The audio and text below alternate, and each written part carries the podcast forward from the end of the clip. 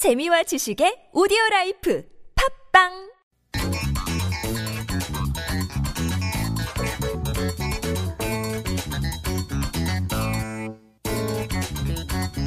This is Koreascape on TBS EFM 101.3 megahertz in Seoul and surrounding areas. The key to really tapping into the mindset here in Korea, or really in any country, is to listen to what people are saying to each other, what they're buzzing about on social media and in mainstream media. We do that twice a week in a thing we call Culture Pulse, and on Thursdays, Miss Natasha Seo is here to guide us on the journey. Hello, Natasha. Good morning, Kat. So, yeah, we usually get through about three topics. Let's hit topic one. Long before the cutthroat competition to get into university, there's some pretty stiff competition in high school. That's right. So, I mean, there's competition to get into high school nowadays, right? So, once you get into the school of your choice, the next hurdle is to get into the student club or 동아리 of your choice. Kurt, were you a part of a 동아리 back in high school? Oh, yeah, I played the sports and stuff, and I did computers. Um, yeah, Oh, you're a computer nerd. yeah. At the dawn of computer technology. Oh, wow. Yes. Was uh, it hard to get into? Not at all. Not at all. Say, I mean, I was part of a peer tutoring 동아리, Uh-huh. but they had a very open arms policy. All you had to do was sign your name on there and just turn up. So you're saying they're restrictive in Korean schools? These ones, it's a whole different kind of clubs. It's serious stuff. I mean, there's usually a two to three step admissions process. A written exam, once you pass that, you have a face to face interview, and once you pass that, there is a public speech. And although positions are limited to just 5 to 20 students per year, up to 100 freshmen will apply, making the chances of getting in as low as 1 to 10. And the kind of clubs that are high uh, that are in high demand are the English clubs, the newspaper clubs, science clubs, and debating clubs. And is this sort of, sort of a spec thing? If you can say you were in the club, then it is a spec thing and also a networking thing. Uh, you meet other high achieving people interested in the same field as you, and there's often a one on one mentor mentee arrangement with a 선배 one or two years above you. there you go. And in the most prestigious clubs, many club graduates will be current students at the so called Sky colleges, you know, the Seoul National University, Korea University, and Yonsei. SKY. SKY, yeah. So you get to meet them and pick their brains about how they got in and whether they're enjoying their chosen discipline. So you're paving your way to university by networking with these sunbaes already in high school. Exactly. It's getting very tough. So that was the networking aspect. And there's also the practical college entrance aspect. In Korea, high school students, they enter university through two main methods, through Tongsi and Sushi. Sushi? Oh, oh, clap, clap. Yeah. what is sushi in this context? So in this context, 정시 is regular admission, which where the focus is on your sunung or standardized college entrance exam score. On the other hand, sushi is early admission, which takes into account things like which student club were you a part of. So belonging to a well-known club or a club focusing on the field that you're trying to apply to, it will definitely give you a leg up in the sushi process. So if you're super duper sure that you want to go to, for example, Yonsei, you can apply. You can apply way early, and if you were in an awesome club, As well as 10 different other things, like a good reference letter. good reference. So your networking can slightly counterbalance your sunong if your sunong wasn't super hot.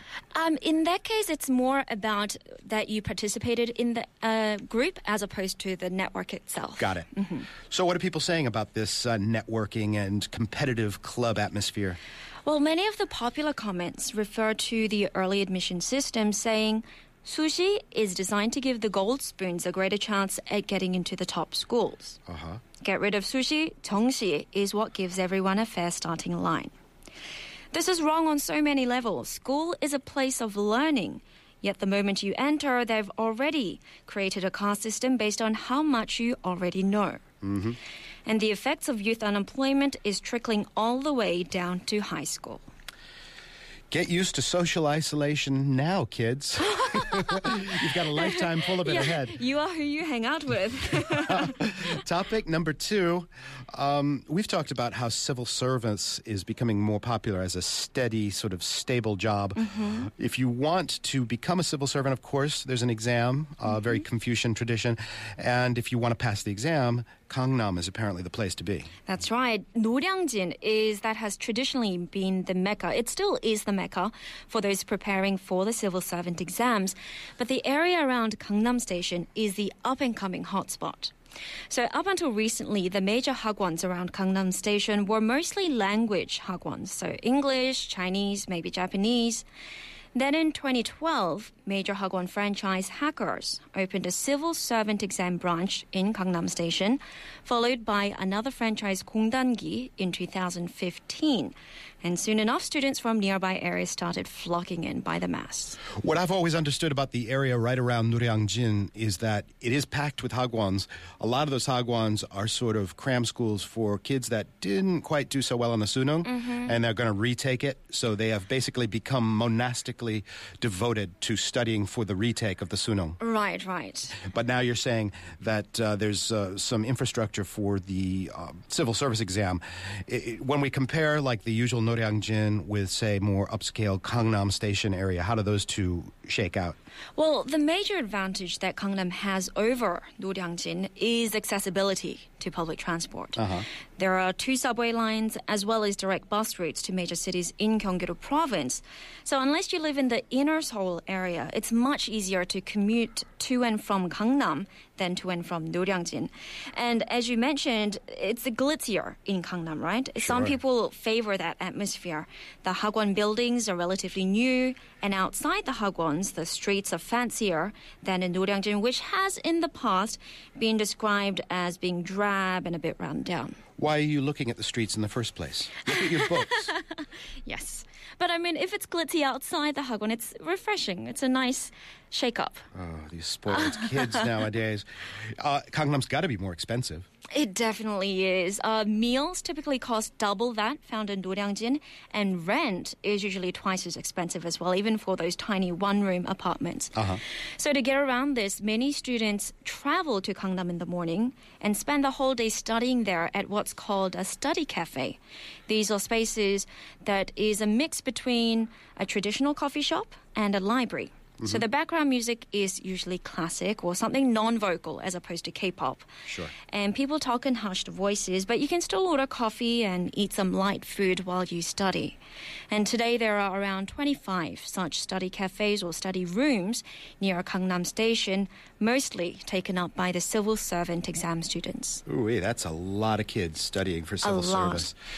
Well, what are people saying about this whole prep for civil service? Uh, one person wrote, I'm in my second year of preparing for the civil servant exams. The study cafes in the Gangnam Station area are really cost effective. For the cost of an Americano, you can study all day. The AC is turned up really high, there's Wi Fi, and there's just enough background noise to help you concentrate. Hmm. Meanwhile, others had a different experience.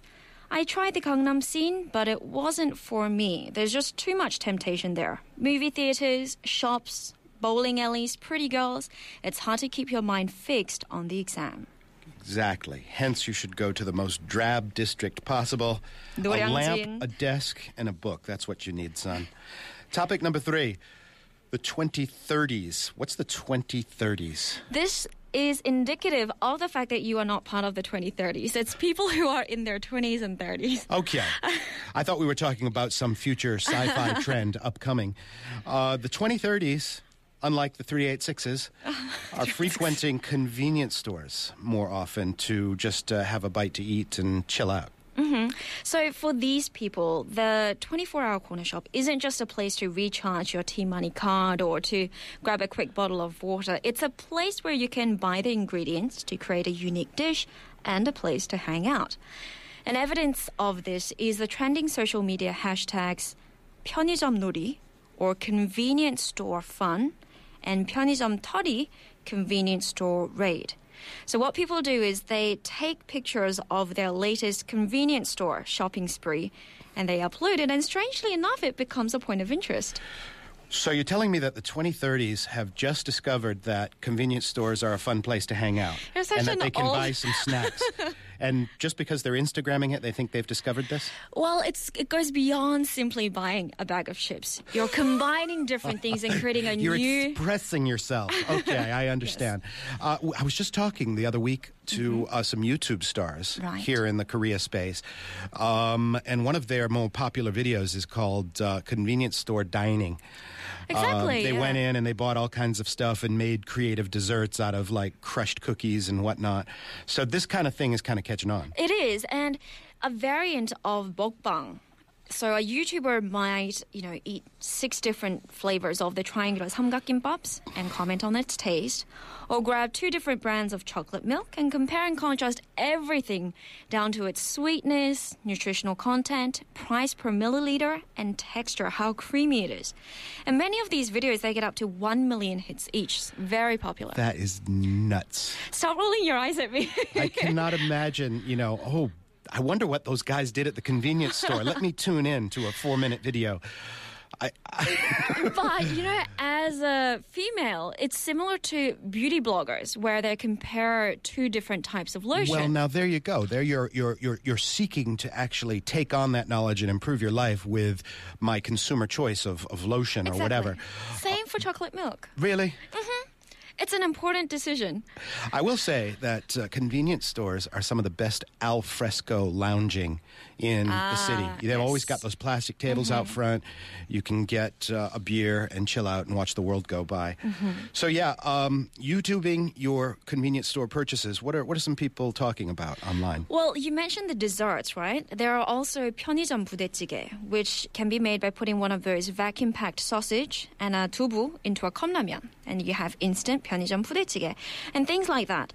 So the biggest draw for convenience store foods excuse me, is its accessibility. You know, because the stores are everywhere and products are cheap, it's much easier for anyone to buy the product and take part in the latest trend. So, in terms of comments, what are people saying? 편의점 is a great place to relieve stress. Sugary foods release instant endorphins, and there's satisfaction in walking into a store and knowing that I can pretty much afford any item I want. As a poor student, I don't get to have this experience elsewhere. Mm-hmm. Also, it's all good but I swear my lifespan decreases by a day with each 편의점 hamburger that I eat. Right. Those things will survive a nuclear war. The other thing that alarms me in the Pyeongjam is cheese that doesn't require refrigeration. I think there's something something weird has gone in the, on in the lab. if Something your that has a cheese- long life, sh- shelf Exactly. life. Those cheese tubes that they keep right by the register. All right, YouTube your convenience store purchases today. Why not? You can be like a 2030. And that's Culture Pulse. Natasha, thank you for coming in. Thank you for having me. And KoreaScape resumes right after this.